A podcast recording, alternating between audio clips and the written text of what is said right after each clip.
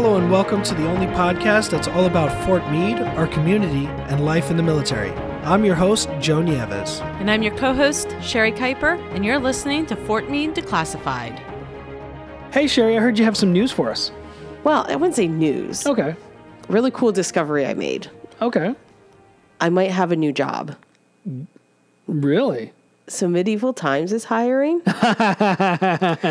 and I saw so I saw on Facebook that Medieval Times was hiring and I was like, wow, like what do their jobs look like? Yeah. So just out of curiosity, Yeah. I looked. Uh, the one at Arundel Mills, right up the road here from Fort Meade. So anybody out there looking for a job, if you are a queen, my friend, Ooh. they are looking to hire a queen at Arundel Mills. Yeah. So the queen is like the biggest role there.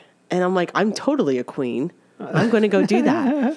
but I just thought that was the coolest job because I was like, how do they Yeah. um, find folks to do this? So the really the requirements were pretty minimal. I think just not being afraid to be on a big stage in a fancy dress and That's cool. and address your your common folk Yeah. and have them bow to you and and all that. I you know. But yeah, medieval times hiring a queen. I Yeah. thought that looked really cool. I'd, I, I'd, uh, I'd be ye old vendor of drumsticks. of drumstick. Because you know they have those big, like, Those big turkey old, like legs. turkey legs. Yes. Oh my gosh, like the run fairs and everything. We should put that on the the jobs page on um, the website. Yeah. We need to find that. Just that one. Just add that one. Yeah, just uh, medieval times queen. so That's a cool. That I mean, if that's if if you were gonna go try for a job, what better job than to be a queen? I mean, you know, right. And most of us were just everyday queens. So let's go put on the fancy dress and the crown. Exactly. And have people joust. And so then I was like looking at all the other jobs. So, anyways, you can go to Medieval Times and you can look at their jobs, and it shows like all the jobs for all the Medieval Times Fantastic, they have. yeah. But the one at Arundel Mills is hiring a queen. yeah. I So we feel like our this is- local businesses here. Yeah, and I feel well. It's medieval times, Oh, of course, Yeah. I mean, and if you I've haven't, been- if you I've- haven't gone to medieval times, I don't even know what you're doing. Like, go. I mean, Like, if you've never experienced so it, you're missing out. It's fun. and you don't even need to be a, a child. Yeah, exactly. Like, Like- I enjoyed it as an adult. Go with a group of your adult friends. I think it's more fun because it's kind of like, um, you know, you, you get to play along, right? Yeah. You get to cheer for Yeah. your team. You're assigned a team, I guess, like Yeah. a side that you're supposed to cheer for, and you get to boo and Yeah. eat giant turkey legs and and all that. So, anyways, I just wanted to put that out there. I know lots of folks are looking for jobs. That was the coolest one That's I've cool seen, one. and I was like, huh, I'm going to have to put that up. I don't know though if you have to be vaccinated or not to work at medieval times. Yeah, but I would assume so because you're dealing with other, you know, other coworkers and the people around you. So I wonder if she has a royal mask that she wears. that'd be interesting. I don't like know. a veil, Yeah. almost. Ooh, there you go. Yeah, that's how There to you do go. it fancy like. Yeah. So yeah. So I don't know if they have um, vaccination mandates there, but but we do here, Joe, do at the fort. We Yep. do indeed. Mm-hmm. So active duty service members have one, and federal employees now have one too. And it's coming up very quickly. yes. So fully vaccinated for federal employees. The mandate is for November 22nd. Mm-hmm. So just a couple weeks away. Yep. And so today we have Major Emily Geisinger, the Fort Meade Deputy Staff Judge Advocate, and she's going to talk to us about what the mandates mean and what you need to know moving forward. Thanks for joining us today, Major. So, when it comes to this vaccine mandate, one of the big question out there is exemptions. What are the possible exemptions that a person can use in regards to the vaccination? Yeah, so um, I'm going to talk specifically about Army policies, but there's a lot of overlap with our sister services. Uh, in fact, the regulation on immunizations, what Army references as Army Regulation or AR 40 562, it's a joint publication. So everything that I'm going to talk about regarding that is the same options if you're a member of the Air Force, uh, Navy, or Marine Corps. So for soldiers, there's really two categories of exemptions. There's medical and there's administrative. And medical exemptions are exactly what they sound like.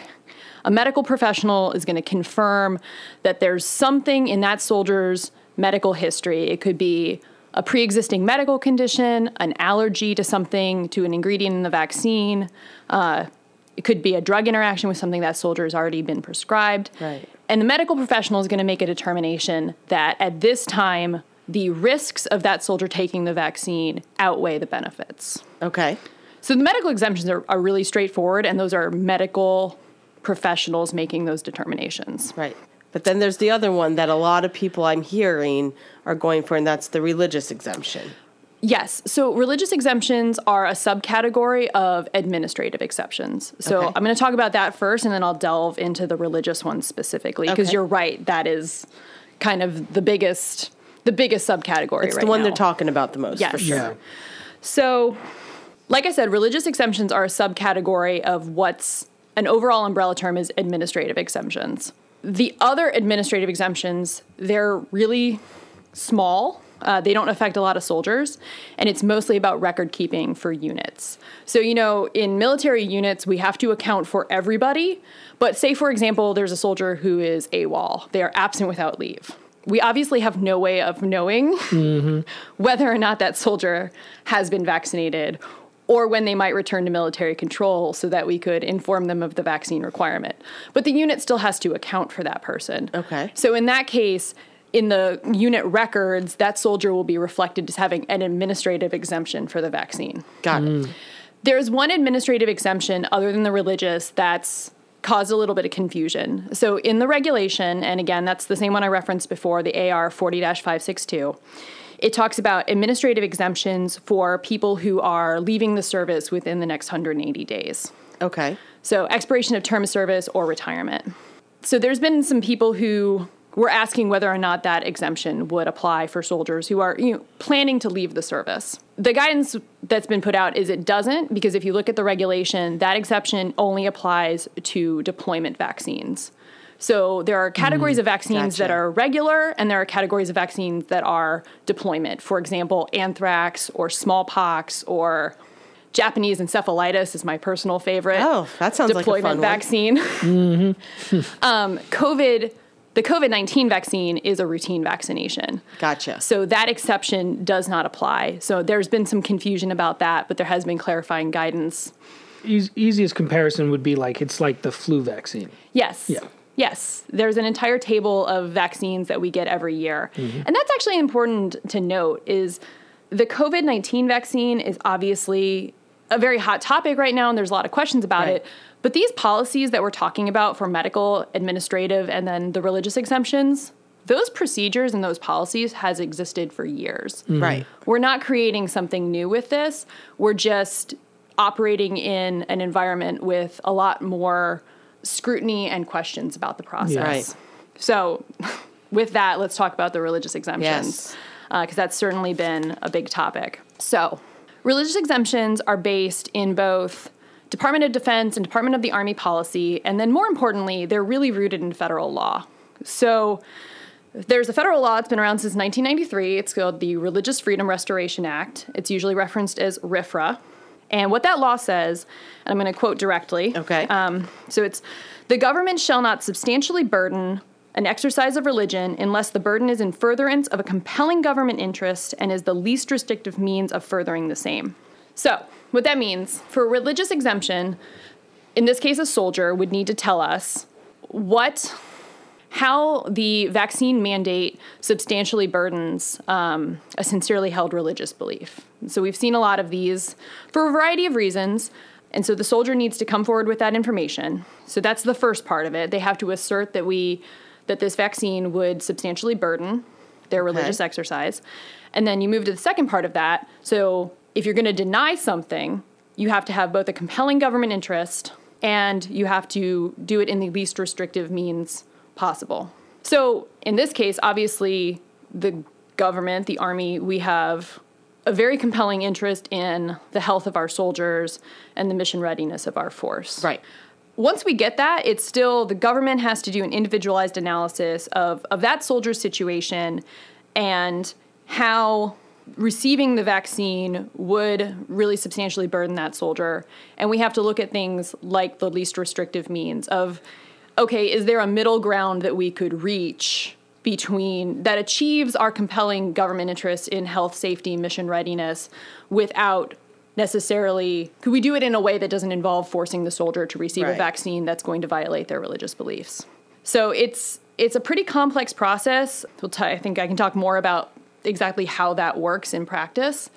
Everything I just said is for service members Right.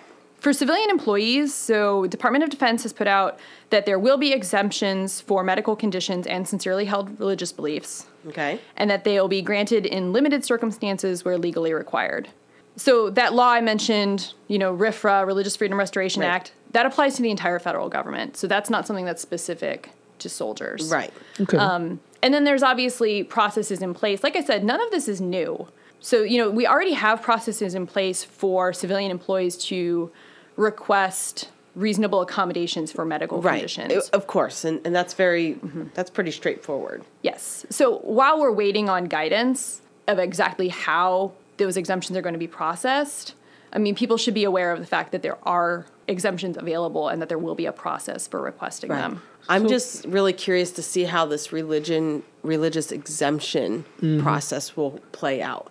Because how do you prove your religious beliefs? Well, no, it's not so much that you have to prove your religious beliefs. I the question is is how does getting a vaccine infringe upon those beliefs? Because I mean the the belief systems are in place, have been in place for thousands of years, so that's almost everybody knows what those things are. Yeah. It's how does a vaccine that came out in 2021 infringing on those beliefs? Right. So that's the question. So, without getting into the specifics of, course, the accommodation requests that I've seen and heard about so far, it's really important to, to note something about RFRA.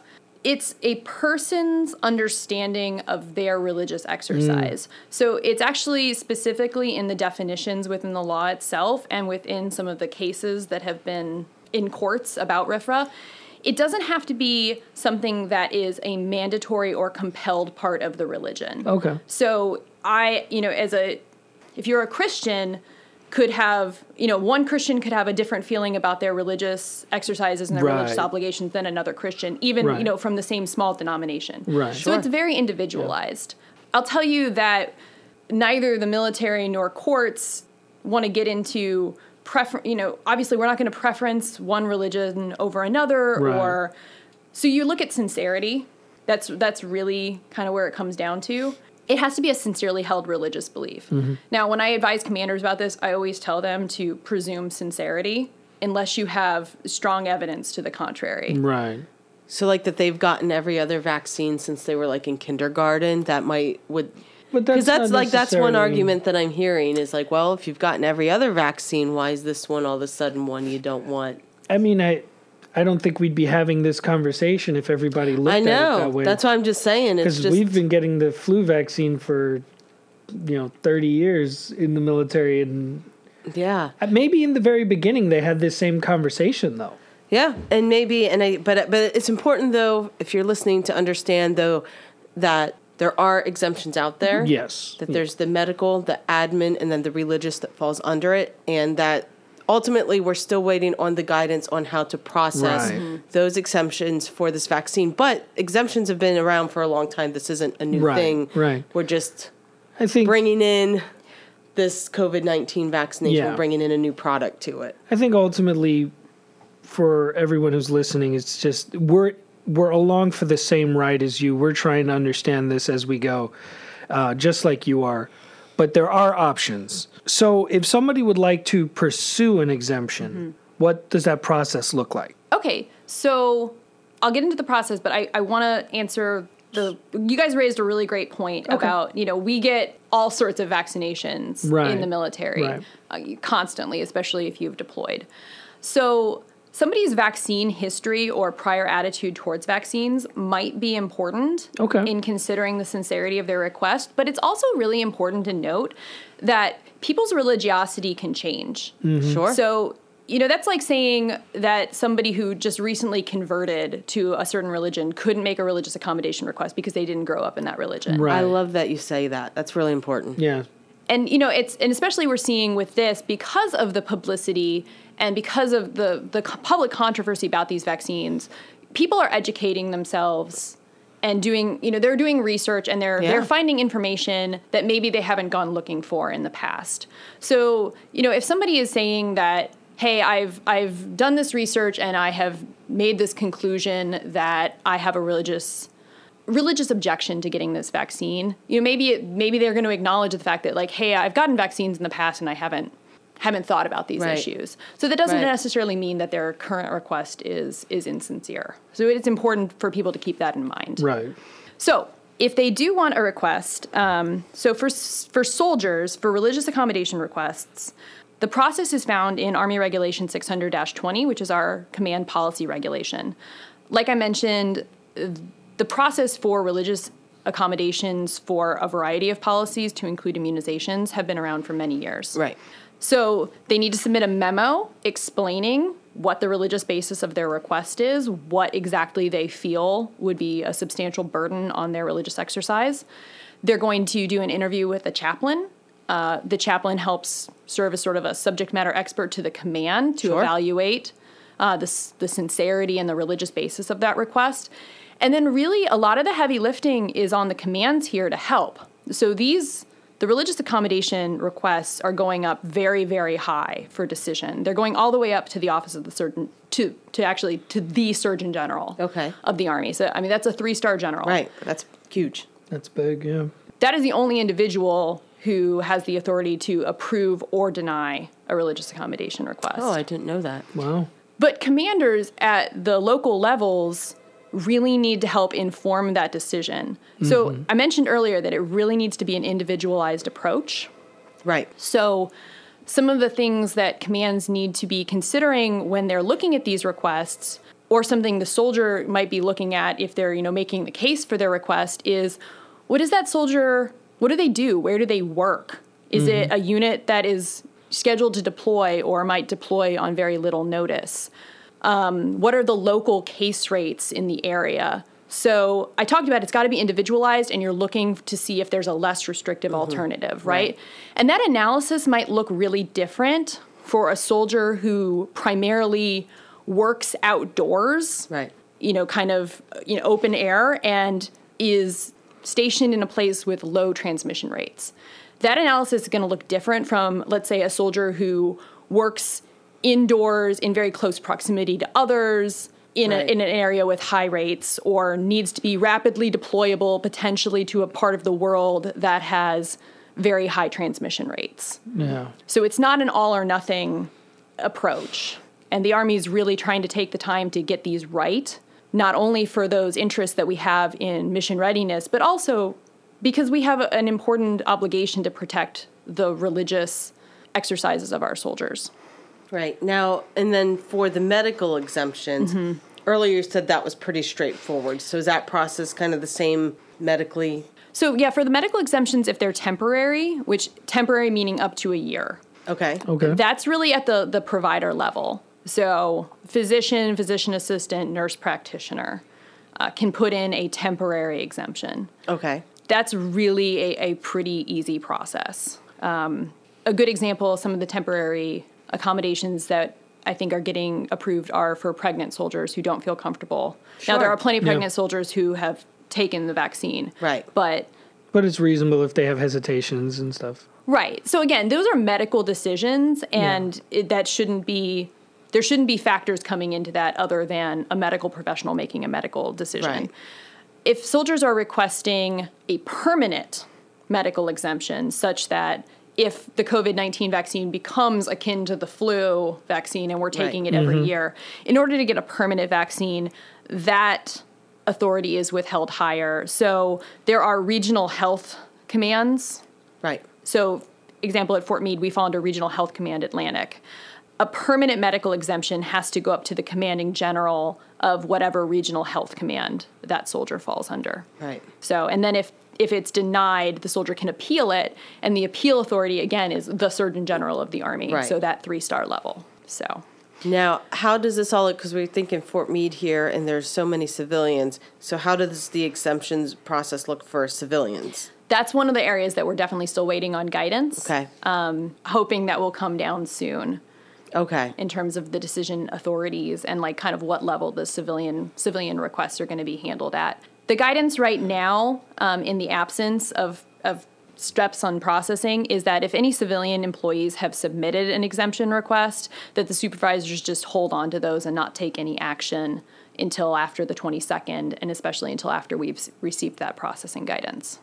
Okay.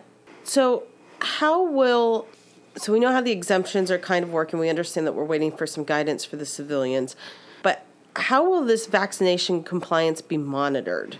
Uh, typically, you can't just go around asking people their medical information. So, is my boss going to be able to say, "Show me your vaccine card," or, or somebody else? Like, how how is that going to shape up? So after the so for soldiers, let me start with that. Soldiers, we get asked for medical information Right. all of the time. Um, there's been a lot of confusion about what is or isn't a HIPAA violation. Right. So you know, HIPAA applies to protected entities, to Right. covered entities. So HIPAA says that a, a medical entity, you know, your doctor's office can't just give out your information. Right. Mm-hmm. But HIPAA doesn't mean that my military supervisor can't ask me medical information. Right. So Right. And well, like technically, I could sit here and ask you medical questions all mm-hmm. day, but at what point are you required to answer? Yeah. I guess is the question. so for soldiers, uh, we we've passed that point. We've all been we've all at this point all the soldiers have been asked, "Hey, are you know, if you're vaccinated, if you're not vaccinated because for the soldiers we're already into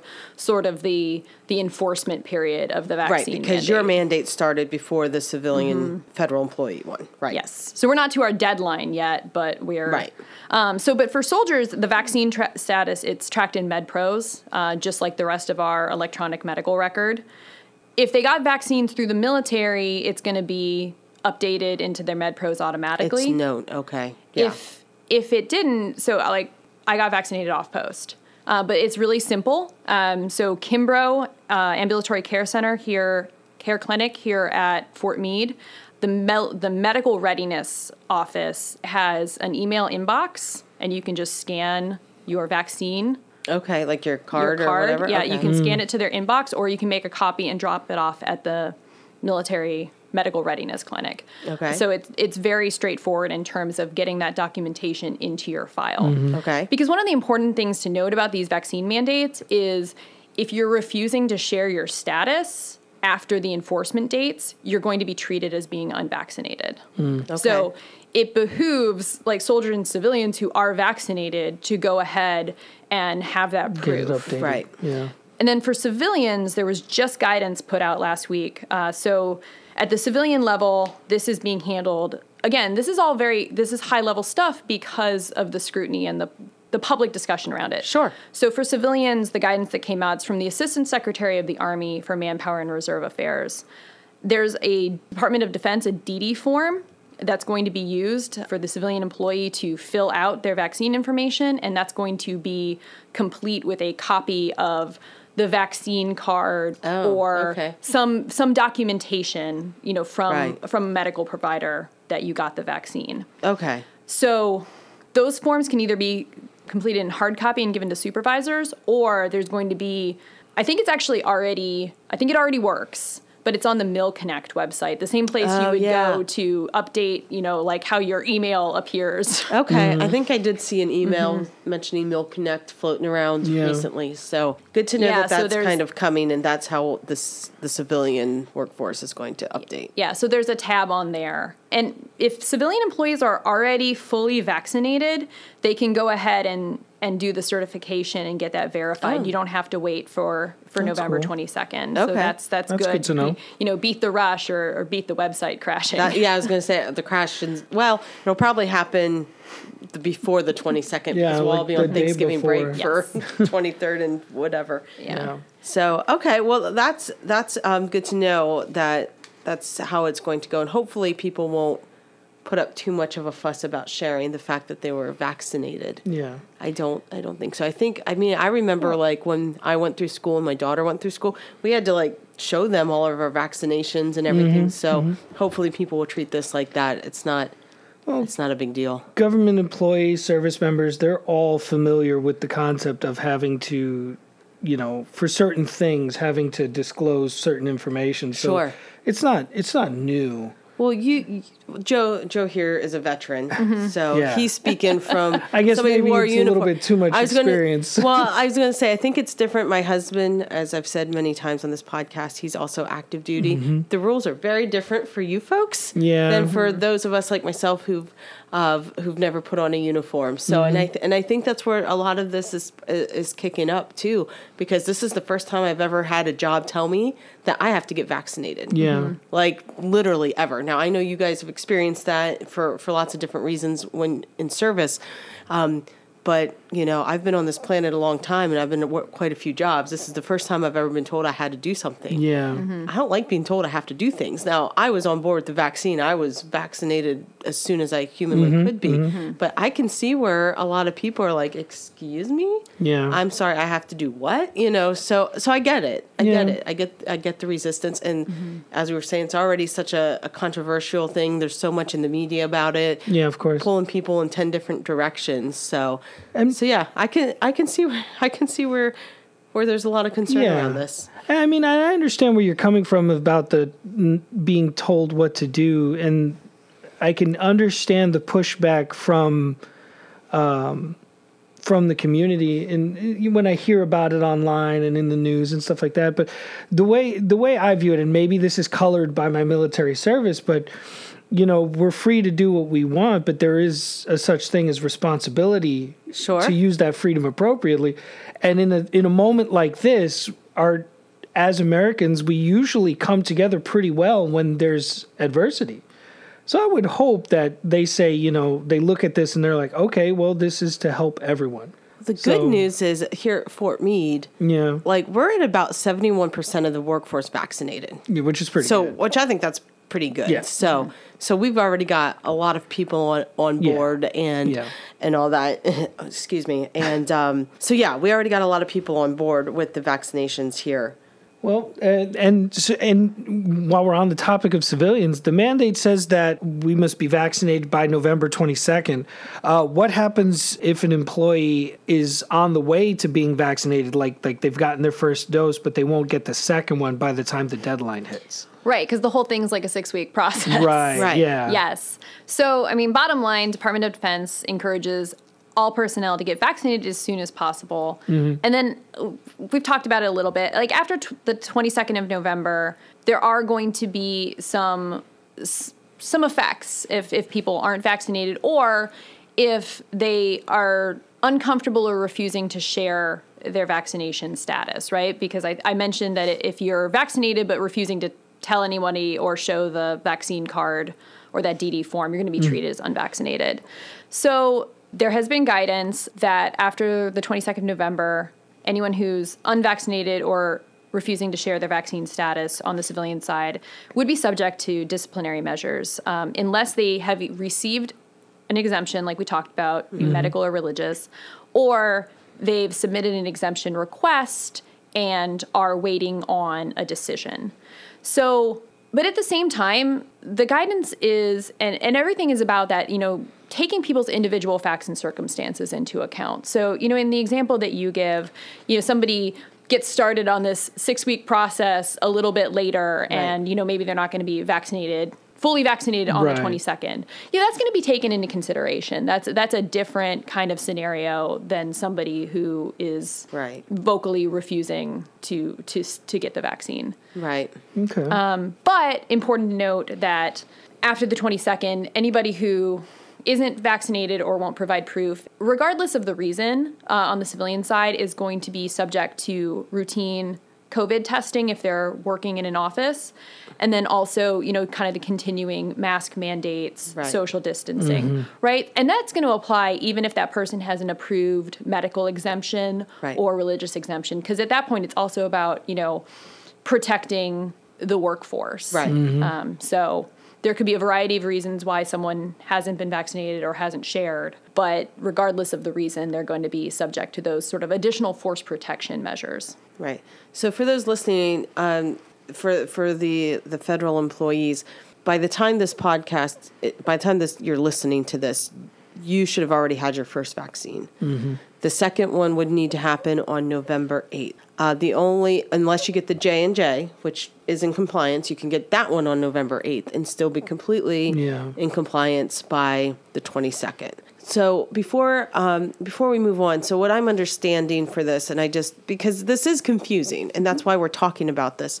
There is a mandate out there for active duty military personnel to get vaccinated. We'll we'll talk about their specific mandate in a second.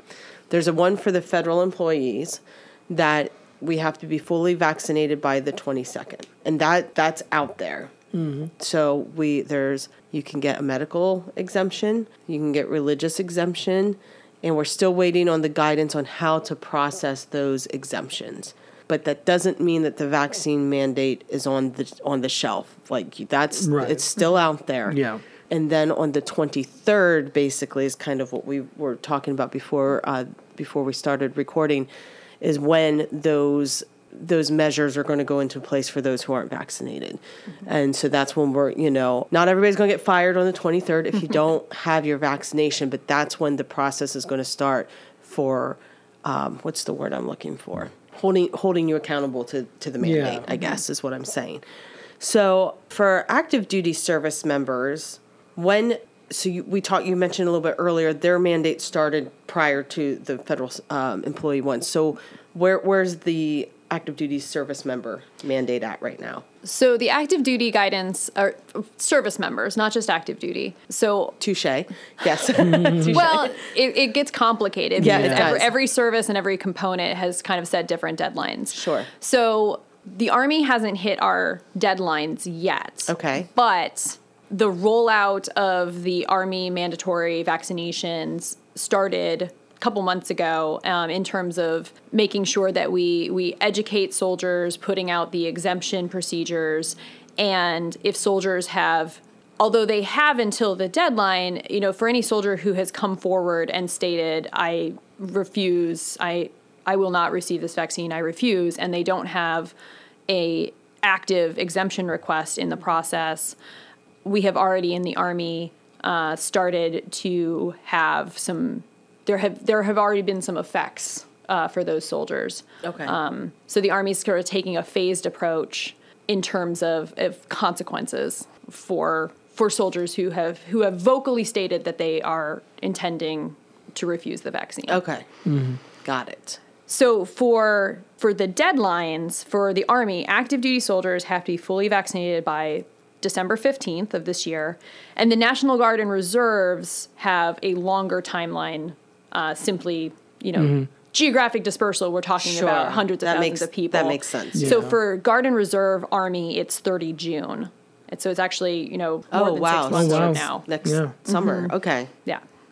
So for the Air Force, which I includes the Space Force, uh, their deadline is 2 November for active duty and 2 December for Guard and Reserve.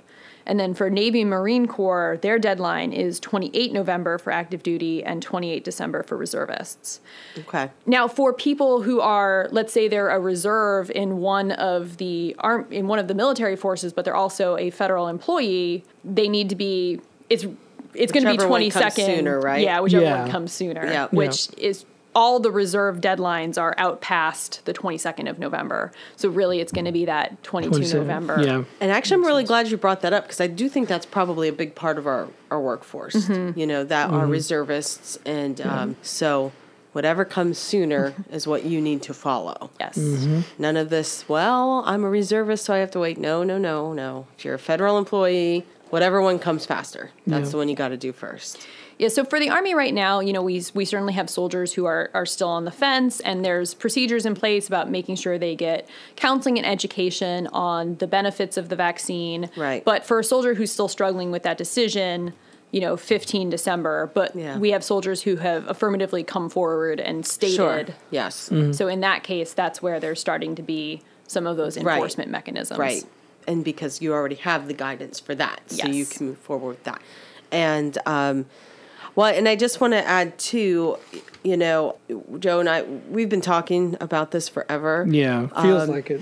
uh, yeah, for a long time now about the vaccines. We had Dr. K from Anne Arundel County on. We've had different folks on about it. You can go to the Fort Meade Facebook page and you can look under the events and look at all the to- uh, COVID town halls, especially the ones where you see uh, Colonel Michael on them. He, he has talked about these vaccine vaccines, rather this vaccine uh, for over a year now. So there's lots of uh, information out there that have come from various experts here locally who can talk about them. So I just encourage you if you're still on the fence, that's okay. It's it's a it's a huge decision and and we know it shouldn't be taken lightly. But we just want you to know that those uh, resources are out there for you to go back and kind of watch. And Mm-hmm. you can, even with the town halls, you can see how that information's evolved um, over the past year. And then lastly, Joe, I think just mention that you can go, if you're like, you know what, that Major Geisinger has got me convinced I'm going to go get my vaccine today. You can. Uh, well, okay, depending on when you're listening to this, maybe not today, course, today, yeah. but well, I got to put that out there. But but you can go get it at McGill. Yes. You can go get it at McGill. They um, have the vaccine center up and running there, Mm-hmm. and of course, your own medical providers, I'm sure, can do that as well. So just wanted to put that information out there. There's a lot of resources for you to look things up, and of course, the CDC is always kind of the guiding light for these kind of things. So yeah, you can absolutely do your own research and get educated and make and make the right decision for you. Major Geisinger, who can they get in touch with? Uh, let's say to start the process, um, if they if they want to uh, do an exemption. I would say for soldiers, uh, medical exemptions need to start with a medical provider. Uh, religious exemptions need to again start with the soldier uh, crafting a as a memo uh, explaining the basis, and then talking to their first line first line commander. Really is going to get that process rolling. For civilians right now, if they're contemplating submitting an exemption, again, there's no established process right now. Uh, but if they are, you know, they can do, be doing the background things like formulating their their reasoning or seeking, you know, a medical opinion to to back up what they might re- be requesting in the future. Thank you, Major Geisinger, for joining us today with this great information. Uh, we really appreciate you taking the time to come out and join us. No, thank you for having me. I appreciate the opportunity. Thanks for tuning in. Remember, you can find us on Facebook, Twitter, and Instagram, as well as iTunes. We're also on dvidshub.net. if you search Fort Meade Declassified.